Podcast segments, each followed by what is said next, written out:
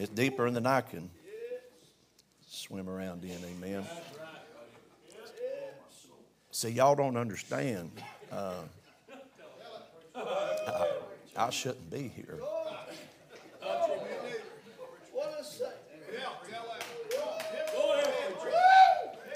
Uh, y'all brought him up. Uh, Buster, he'd come over here and spend a week, and he'd come home different. And uh, he'd come home from this, and we'd cut firewood. We'd cut firewood for the year for him and then for my mother. And he always had a GCR hat on. And I was like, where in the world did he get that? What is that? And uh, then the Lord saved me and uh, called me to preach. And how deep the Father's love. You can turn to 1 Corinthians 7. I don't know that we'll get there, but uh, last year uh, we had the invitation to come back, and this is what the Lord said last year. And uh, I don't get to preach what I want to anymore. I hope you understand that. Um, uh, we're on assignment from the Lord. If it was up to me five years ago, I'd have probably tried to change three or four times after the atmosphere this morning. But you don't have to worry about me jumping on your uh, pulpit. I'd never get up there. If I did, it'd take somebody to help me get down. and uh, and Buster, he preached on the Titanic side. Y'all can be on the ships all you want. I'll pray for you and we'll support you. But amen, amen. Big boats go down. I was telling Brother Austin, I appreciate him riding over with me. I was, uh, I was. Uh, I was uh, this medium of live stream and stuff, it's just so good. I was watching Buster preach this morning before the sun ever come up on the uh, attitude of gratitude.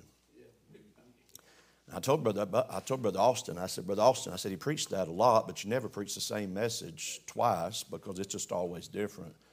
And I said I could always tell by looking in his eyes if he was just preaching because he was called on to preach and or if he was in that gear. And he was in that gear. I don't know where it was, but uh, I, I sure don't deserve to be here.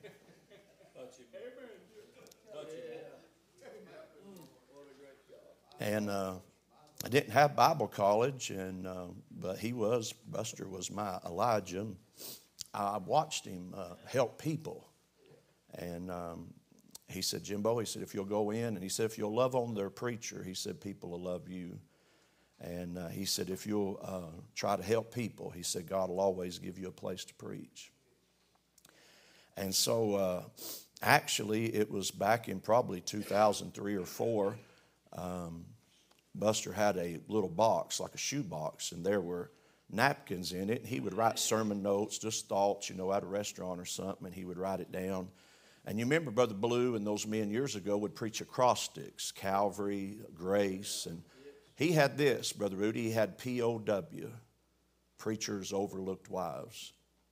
And he had a few scriptures wrote down, and it was in probably three, 2003 or 4 that I came across this. I studied it for a couple of years, and the Lord's assigned it for this morning. And um, again, I was talking to Brother Austin. This goes far beyond this good number of people here this morning. It goes so far. I was preaching on our little radio station up there in Burnsville. We're on uh, live, uh, Facebook Live. I was preaching in India to a church in India. And that has to be on the other side of Madison County somewhere. And uh, one of the men said, It's on the other side of Egypt. I said, Well, I've been to Boaz, Alabama. I don't know where Egypt is. God brought me out of Egypt, amen. But uh, if you'd like to stand with me, 1 Corinthians chapter number 7, and then we're going to finish in 2 Corinthians chapter number 11 and try to try to be obedient to the Lord. This is what he has signed, and he always does right. But Paul said this to the church at Corinth in 1 Corinthians chapter 7 and verse number 8. He said, I say therefore to the unmarried and widows, it is good for them if they abide even as I if they abide even as I. You can be seated. Thank you for standing.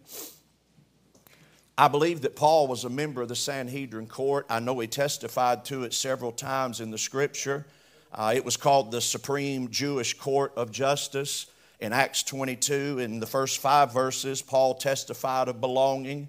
In Acts 23, he said that he was a Pharisee and the son of a Pharisee. In Acts 26, he said that he gave his voice or his vote uh, against those that judgment was being passed on. In Acts chapter number 9, Paul was on a mission to the high priest, and uh, the Sanhedrin always had priests or presidents, if you will. In Luke 3, there was Annas and Caiaphas. In Acts 23 2, there was Ananias. The best I could study, the Sanhedrin was made up of 70 members, and it was thought to be for life. And I really believe that's why Paul was hated so much, is that when he got saved, there was such a drastic change in his life that the Sanhedrin, I really believe that they wanted to put him to death. They labored, the Sanhedrin, they labored extensively to live and to legislate the law. They were the governing power over the Pharisees and the Sadducees. They attended Jesus' trial. They attended Stephen's stoning. They had the highest moral and family values. It was demanded of them. And as I was studying this in 2004 and 5, I came across this statement that Paul made right here. He said in 1 Corinthians 7 and verse number 8, It is good for them if they abide even as I. Down at Faith Baptist Camp years ago, there was a man by the name of Brother Wayne Henderson, and he was a Greek student. I don't know how to even spell a lot of the things, but he put me onto a man by the name of Adam Clarke. And he said, Brother Jimbo, he said, if you don't understand some of those things, he said, Adam Clarke, he, he's good at giving simple definitions that you can understand. And I turned and I found uh, what Adam Clarke said about it. He said the Greek phrase, and I can't say it, hus kago, that Paul himself may have been a widower. And I don't want to get caught up in an introduction and lose you there, but there is a great possibility that the Apostle Paul may have been married. Several of the ancient, writers, they rank Paul above the married prophets. Marriage was a qualification for the Sanhedrin. Nelson's Bible dictionary also suggests that Paul was a member before his conversion. If, let's just say, if Paul was married, according to what he's writing here in 1 Corinthians chapter number 7, what could have happened to her if he was married? Well, in verse number 8, he speaks as a widower there's a possibility that she died. That's what I personally uh, believe. In 1 Corinthians chapter 5, uh, 7, verse 15, he said, But if the unbelieving depart, let him depart. There could be on the other, high, uh, the other side, there could be a possibility that she was never converted. She was not a believer. My personal belief, like I said, is that she passed away. But to balance the text, what if, as Paul said, she was an unbeliever? Well, I thought about what happened to Paul when he got saved saved, there was a tremendous change in Paul's life.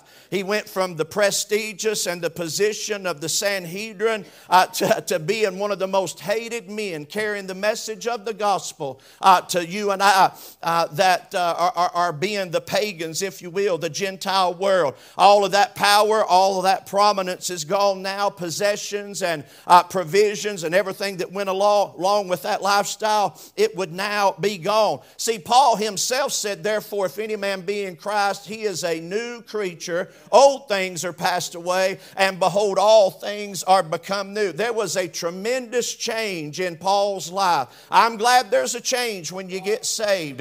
I could talk for the rest of the day about the change that God uh, made in my. I don't ever want to get over uh, where He found me. I don't like reminiscing on everything that I was. And you know, when you listen to Paul, he would talk about things that he did, uh, injurious and blamer, uh, you know, uh, bringing about persecution and things like that. But then he would always put that conjunction in, but God.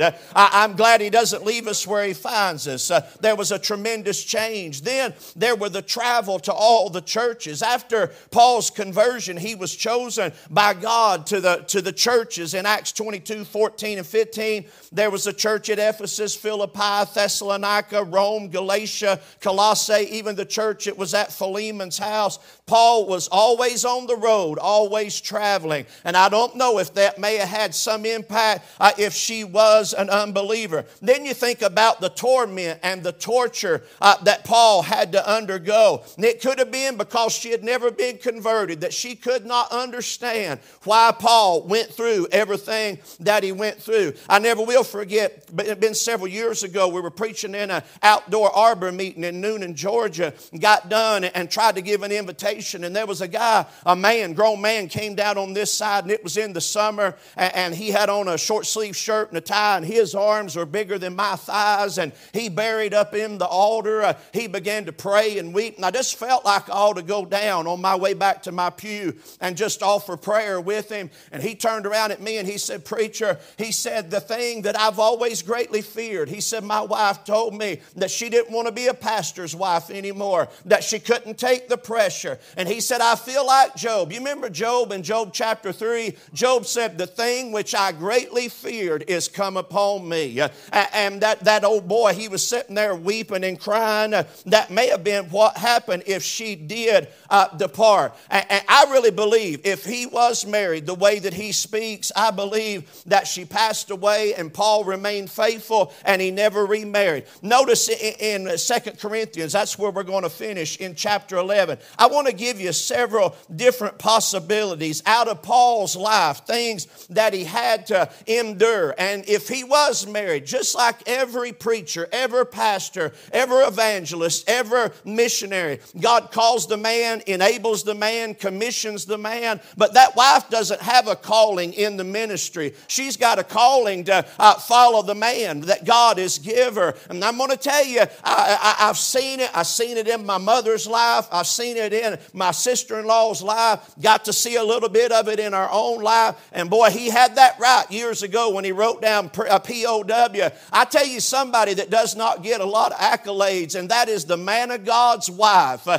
uh, that stands behind. A lot of times stays behind. I never will forget old brother Sammy. He'd say, when we get to the judgment seat, he said, I'm going to be way back there. He said, Jimmy Lou, she's going to be way out front. Uh, all them prayers and all of the things that, uh, she endured. Notice in Second Corinthians chapter number 11, and let's just walk through what Paul uh, had to live. And if he was married, uh, uh, this is what his wife would have uh, to endure. There's at least seven causes in this text. Notice in verse 24 of Second Corinthians chapter 11, of the Jews, five times received I 40 stripes, saved one. talking about the stripes that was laid on her man of God. Now, I know there ain't nobody whipping nobody in 2024, but I'm going to tell you a lot of preachers' wives, evangelists' wives, missionaries' wives, uh, they have to endure a lot that, that their man of God has to endure. If I'm reading this right, there's no account of this ever happening in Scripture. I have not, Brother Rudy, I've not found the account where this did happen, uh, but there may have been a reason why Paul never wrote about it uh, because he probably remembered what it did to that other part of him. Uh, it was perpetual. Uh, he said, uh, he said of the Jews, five times uh, received I 40 stripes. One time would be bad, two times would be worse, uh, uh, but five times, 40 lashes saved one. 195 stripes on her man of God's back. I can see Epaphroditus bringing Paul in. They've about beat him to death. They've lashed his back. I can see Epaphroditus helping him in the door. I can see him looking at Miss Paul and say they've beat him again. And I can watch that wife. I can watch uh, uh, that, that helpmate uh, as she's feeling what that man of God is feeling. Uh, don't get lost in an introduction. Uh, remember, look at where we're living today. Uh, and a lot of preachers' wives behind the scenes, enduring things. I'm glad there's help for every situation that we'll ever encounter in life. he, it was perpetual over and over and over again. Uh, he said, Of the Jews. That's why I believe this was the Sanhedrin. Uh, you don't ever cross the Sanhedrin uh, without being marked and being threatened. I was out fishing last year. Don't get to go a whole lot. Jesus made us fishers of men, not golfers, nothing like that. Ain't found golf balls in there. Find them in the lake. I was out fishing. Don't get to fish a whole lot. My phone was ringing. I looked down at my phone. I saw that name. I thought, well, do I want to fish or do I want to take this call and miss the rest of the early morning bite? So I took that call, and this pastor, he, called, he was calling. Brother Tommy, here's what he was saying. He was weeping. He said, Preacher, he said, I need some advice. And see, that's what's happened. We've turned around. I've turned around and got older. I used to, all my ones that I caught, they're all gone. Brother Stennett's gone. Brother Matt, they're all gone. Now I've got younger preachers calling me. And he said, Preacher, what do I do? I said, What's wrong? He said, We went on vacation last year. He said, I've got a grown son. He's grown in his 20s. And he said, We had a family picture took. You know how everybody does it at the beach, wherever it is you go? I don't know how you have, you got to have one of them if you go to sail these ships. But, but he said, We took that family picture there at the end. And he said, My oldest son said he had on shorts down to his knees. I said, Well, that's your family. And he said, The brethren are crucifying me over my son being in that picture. And I called, I almost called his name right then. I, I called his name and I said, Preacher, that crowd crucifying you, they were never your friends. Buster had another message on camp meat and cannibals. They bite and devour one another. You better hope I don't get in that box. I said, Preacher, I said, that crowd's not concerned about you.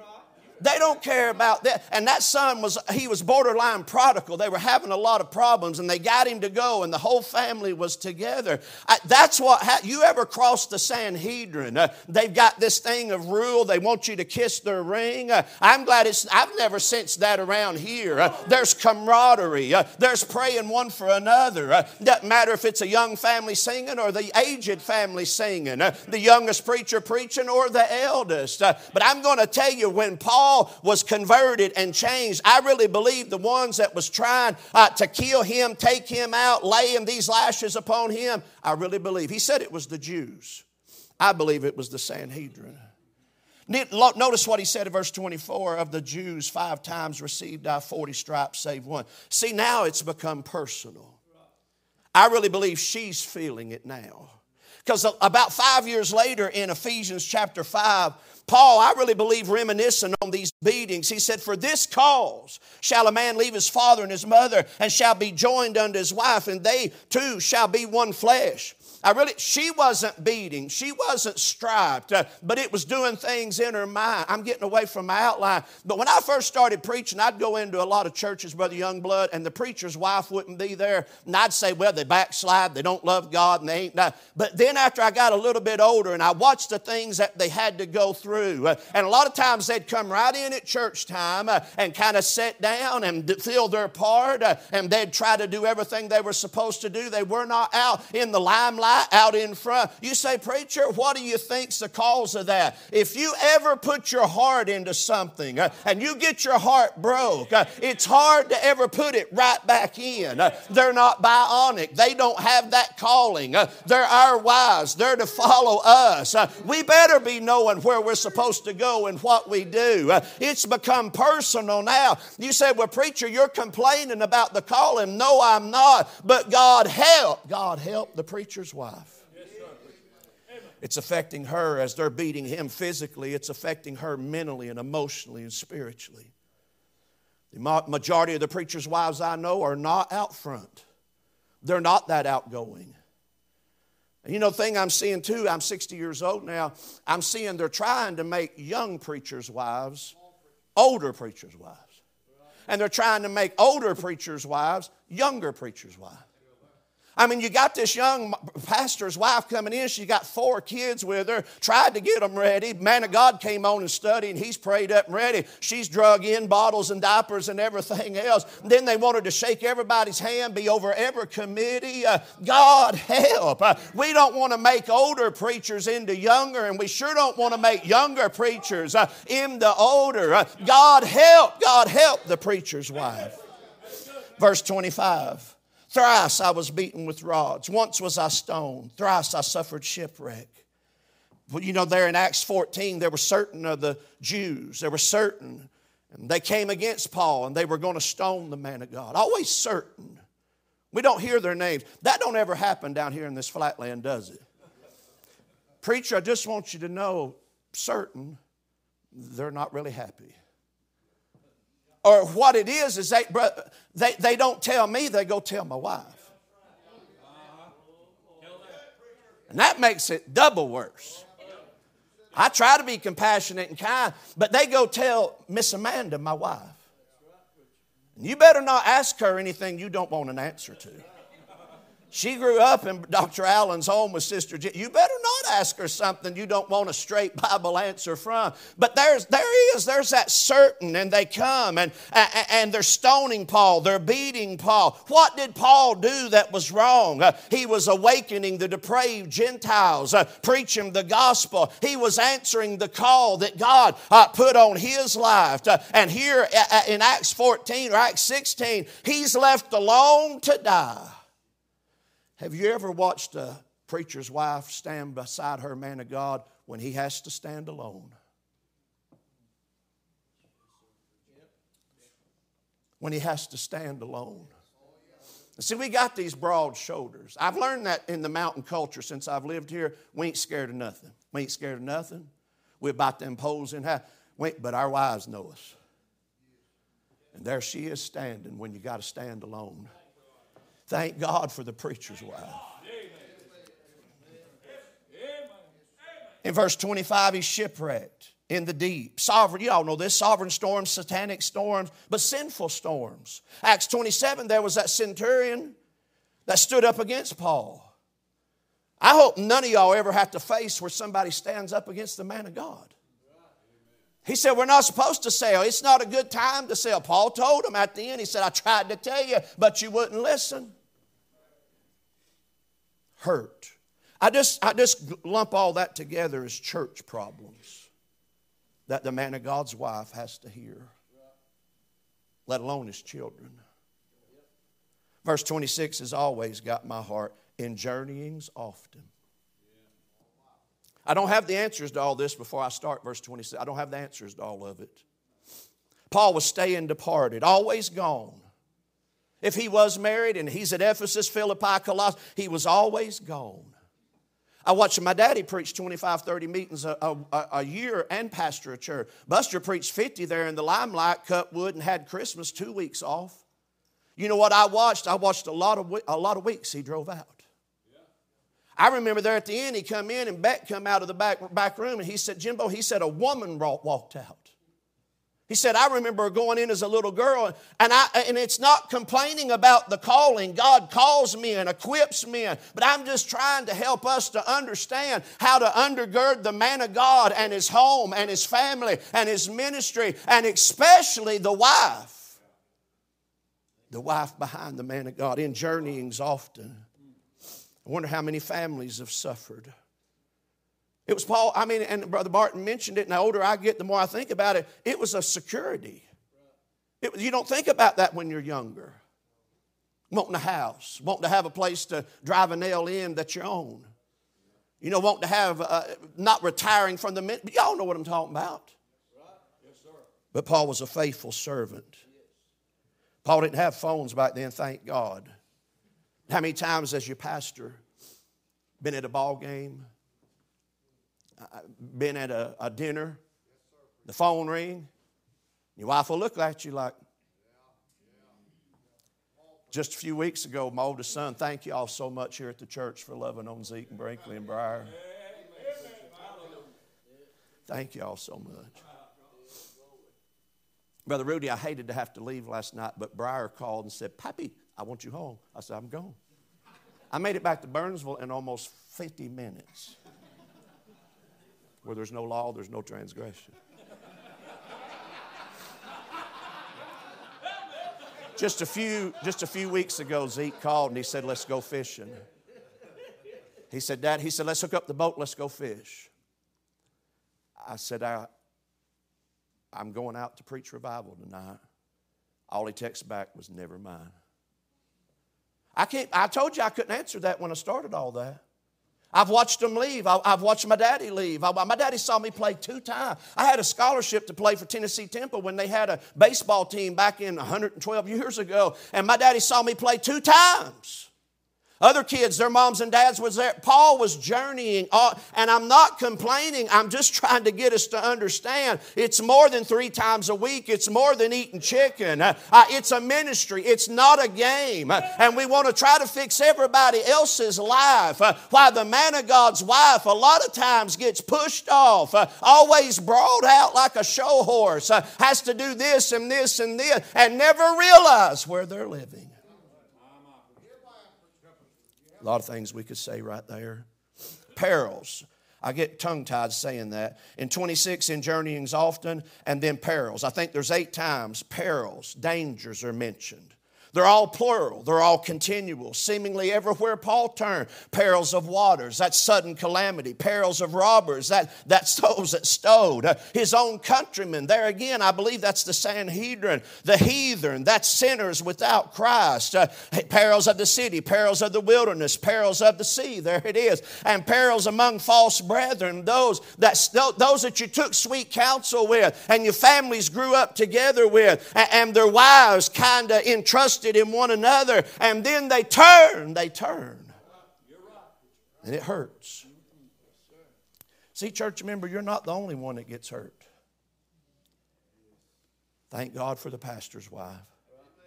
Look in 27, you're talking about a verse. I would not take verse 27 to your doctor if you're suffering from, uh, uh, you know, mental challenges. Paul said this in weariness and painfulness, in watchings often, in hunger and thirst, in fastings often, in cold and nakedness. Weariness, 2873 Strong's Concordance, it means you've been cut.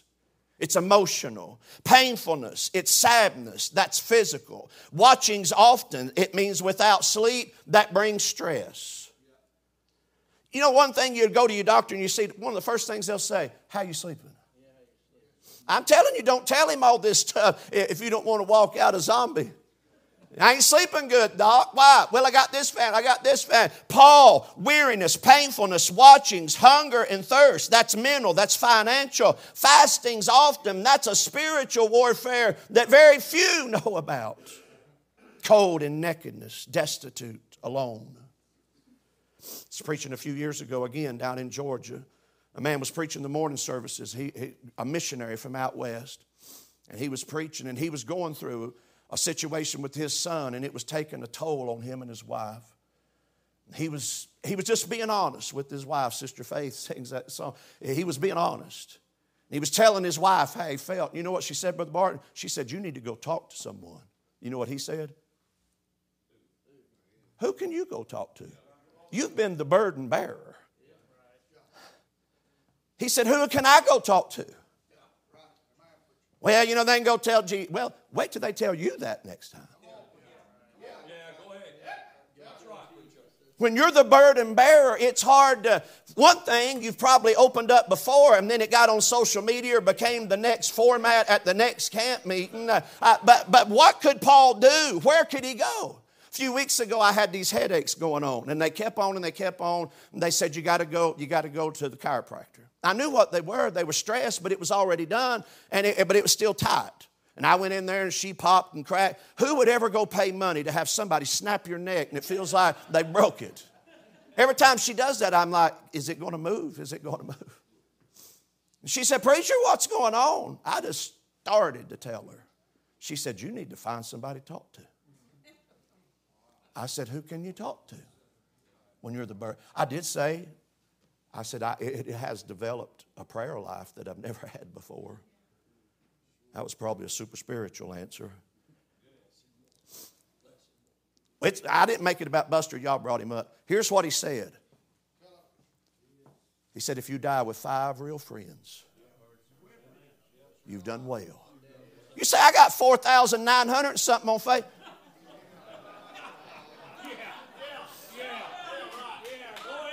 Call them and say, hey, the world's falling apart.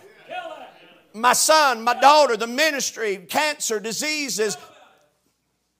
Five real friends. See, the, a friend is someone that knows all about you, and they still love you.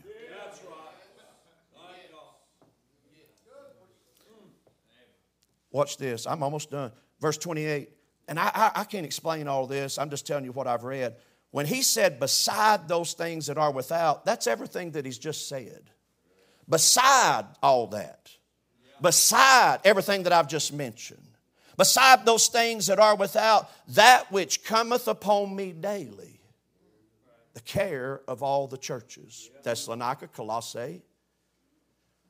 Albert Barnes said this. He said, It's a great force in the original language here. The phrase speaks of that which rushes upon me and it comes upon him daily. There's another Greek word there that I can't pronounce. It's a picture of a crowd, a mob. It's pressing, it's closing in. Albert Barnes later said this is one of Paul's most energetic expressions, and it denotes the incessant anxiety of mind. We may not understand a lot of what Barnes said, but we do understand that one word anxiety of mind which he was subject to. Beside those things which are, that are without the care. See, if you ever find anybody that really cares, see, there's hirelings, there's heretics, there's all them other things, but if you ever find someone that really cares, I was out walking in the gravels. One morning, I was walking in the gravels. I'd got some text messages, and it wasn't good at all. And I knew a lot of things you were carrying, but I had no one else to call. And I said, Brother Barton, would you talk to my son and his wife? And I, I thought, I thought for a long time, I ought not do that because he's got enough. But when I called, he said, Give me their number. Within two days, they were driving over here and meeting at Longhorns. I passed it yesterday. See, if you find somebody that really cares, see what young people don't get caught up in this thing of trying to climb a ladder. I'm going to find me a ladder and I'm going to ladder over here and ladder. You better find you somebody that really cares. Uh, somebody will be there at the beginning and somebody will be there at the middle and someone that'll be there at the end. Paul was the one that God used to create and char- uh, start all of these churches. And here's what Paul said He said, Beside those things which are without, the care of all the churches. See, some of the churches, and there ain't nothing changed, they were prejudiced towards Gentiles. Some had preferences without godliness. Some were persecuting God's men. Some had problems. They were great issues of that day that Paul had to deal with. And it was all laid on Paul. And if Paul was married, it was laid on. Did she part? Did she depart or did she die?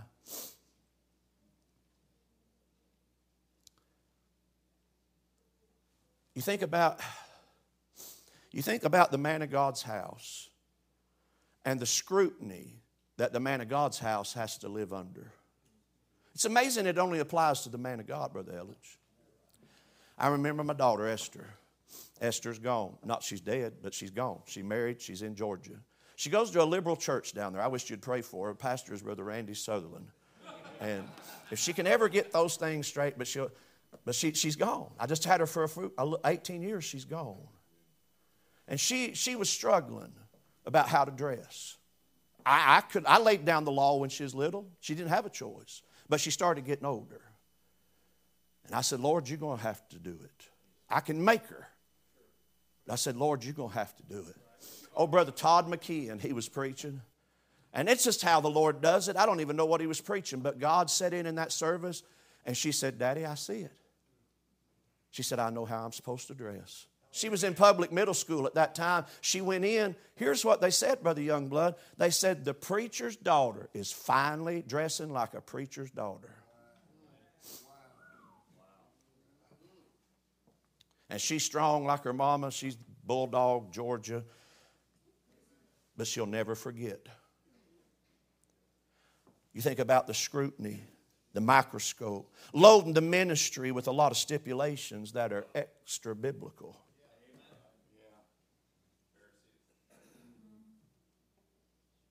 Sanhedrin. Do you, and I know there's a lot, and I know there's a lot more. This goes further than this. But do you even know your preacher and his wife? Do you know? Well, I know their birthday. I know their color. No, do you know them? Do you know them?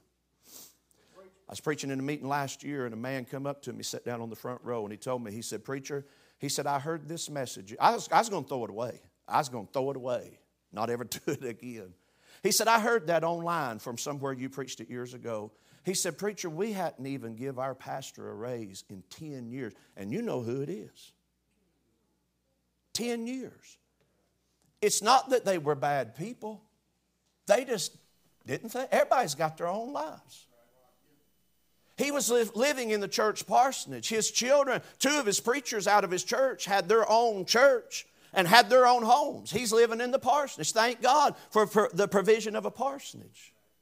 But that, that deacon come up and he said, you know, when deacons come up, you don't know if it's going to be good or if it's going to be bad. But he said, I heard that on, he said, we hadn't done nothing for our preacher.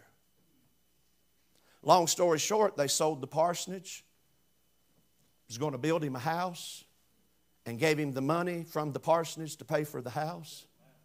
And, and you know what? I guess it's just luck. God is blessing that church now.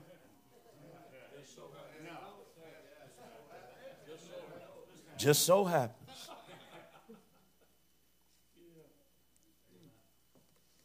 Do you know him? My daddy, he died 76. Church ran 250, 300. Daddy had $6,000 in a suit coat pocket. He had no retirement, had no allowances. And they loved my daddy. When my daddy died, Brother Rudy, there was men went up there at Highland Memorial Cemetery and they sat there and wept. Gene Burnett, David Burnett. I mean, old sinners got, and they wept, uh, they wept. But nobody ever, t- good people. I've been around Baptists all my life. 99% of them are good people. But they've just never been told. Paul's wife. If you got a pastor and his wife that really care, that really appreciate, you can hold them up. I thank God for the preacher's wife. My Heavenly Father, thank you for the opportunity to stand. God, we've tried to fulfill the assignment that you've gave. Lord, I thank you. Lord, there's living proof on these grounds what obedience to Scripture, Lord, what the half hasn't been told, of what can continue and carry on. And Lord, I pray for every preacher's wife, missionary's wife, evangelist's wife, and children. Lord, wherever they are, whether they're on these grounds or, Lord, whether they're somewhere else. And Lord, I pray that you'd encourage them. I pray that you'd strengthen them. Lord, I pray that you'd help them to carry on. Lord, thank you again for the opportunity to be able to stand. In your name we pray.